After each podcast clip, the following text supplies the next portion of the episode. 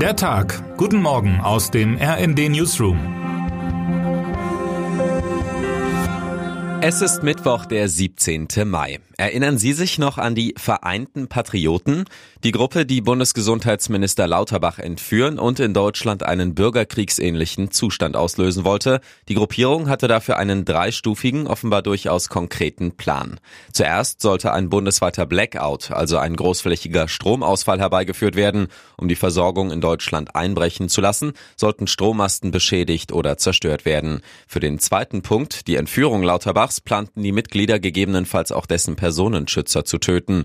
Und als drittes sollten Schauspieler schließlich Bundespräsident Frank-Walter Steinmeier oder Bundeskanzler Olaf Scholz in einer Live-Sendung im Fernsehen darstellen und verkünden, dass die Bundesregierung abgesetzt sei. Die Verfassung von 1871 sollte stattdessen gelten.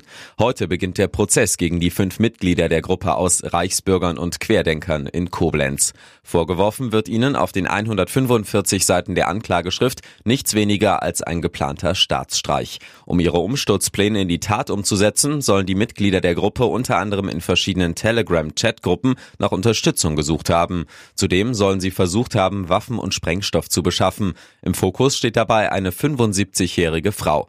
Bereits im April 2022 waren vier Reichsbürger in Rheinland-Pfalz, Bayern, Niedersachsen und Brandenburg festgenommen worden. Im Oktober folgte dann die Festnahme von Elisabeth R. Die 75-Jährige ist nicht etwa Teil des sogenannten gesellschaftlichen Randes, nicht isoliert von ihren Mitbürgerinnen und Mitbürgern, sondern Teil der Mitte. Sie ist pensionierte Theologin und Religionslehrerin und sie gilt als treibende Kraft und ideologischer Kopf der Gruppe. Ihr Leben lang schrieb er Bücher. Als sie in Pension geht, beginnt sie, statt Fachliteratur immer öfter Reichsbürgerpamphlete zu schreiben, mit stilisierten Lebensrunen auf dem Umschlag und antisemitischen Stereotypen im Text. 2020 setzt sie eine 25-seitige Anklage gegen Teile der Bundesregierung, des Bundestags sowie gegen Ministerpräsidenten und die Verfassungsrichterinnen auf. Wieder sind es Texte voller antisemitischer, rechtsextremer und verschwörungserzählerischer Inhalte. Wie kommt jemand auf solche Gedanken? Wer entwickelt solch einen Plan in monatelanger Vorbereitung im Verborgenen? In welchen Abgrund schaut man da? Das hat sich mein Kollege Jan Sternberg gefragt und sich tief in die Welt von Elisabeth R. eingearbeitet.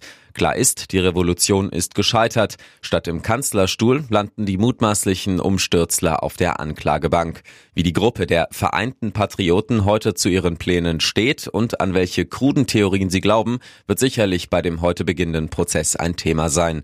Bis Januar 2024 sind mehrere Termine angesetzt. Termine des Tages. Internationaler Tag gegen Homophobie. Der Tag geht auf den 17. Mai 1990 zurück. Damals beschloss die Weltgesundheitsorganisation Homosexualität von der Liste psychischer Krankheiten zu streichen. Noch immer werden schwule, Lesben oder Transmenschen in 69 Staaten strafrechtlich verfolgt. In elf Ländern sind sie sogar von der Todesstrafe bedroht. Um öffentlich auf Diskriminierung hinzuweisen, der sie vielerorts noch immer ausgeliefert sind, gibt es heute eine Reihe von Demonstrationen und Kundgebungen. Halbfinale im Handball. Die Handballer des SC Magdeburg und des THW Kiel kämpfen um den Einzug in die Endrunde der Champions League. Der deutsche Meister aus Sachsen-Anhalt empfängt am Mittwoch im Viertelfinal-Rückspiel den polnischen Vertreter Wisla Plock. Im Anschluss tritt der Rekordtitelträger aus Schleswig-Holstein bei Paris Saint-Germain in Frankreich an. Wer heute wichtig wird.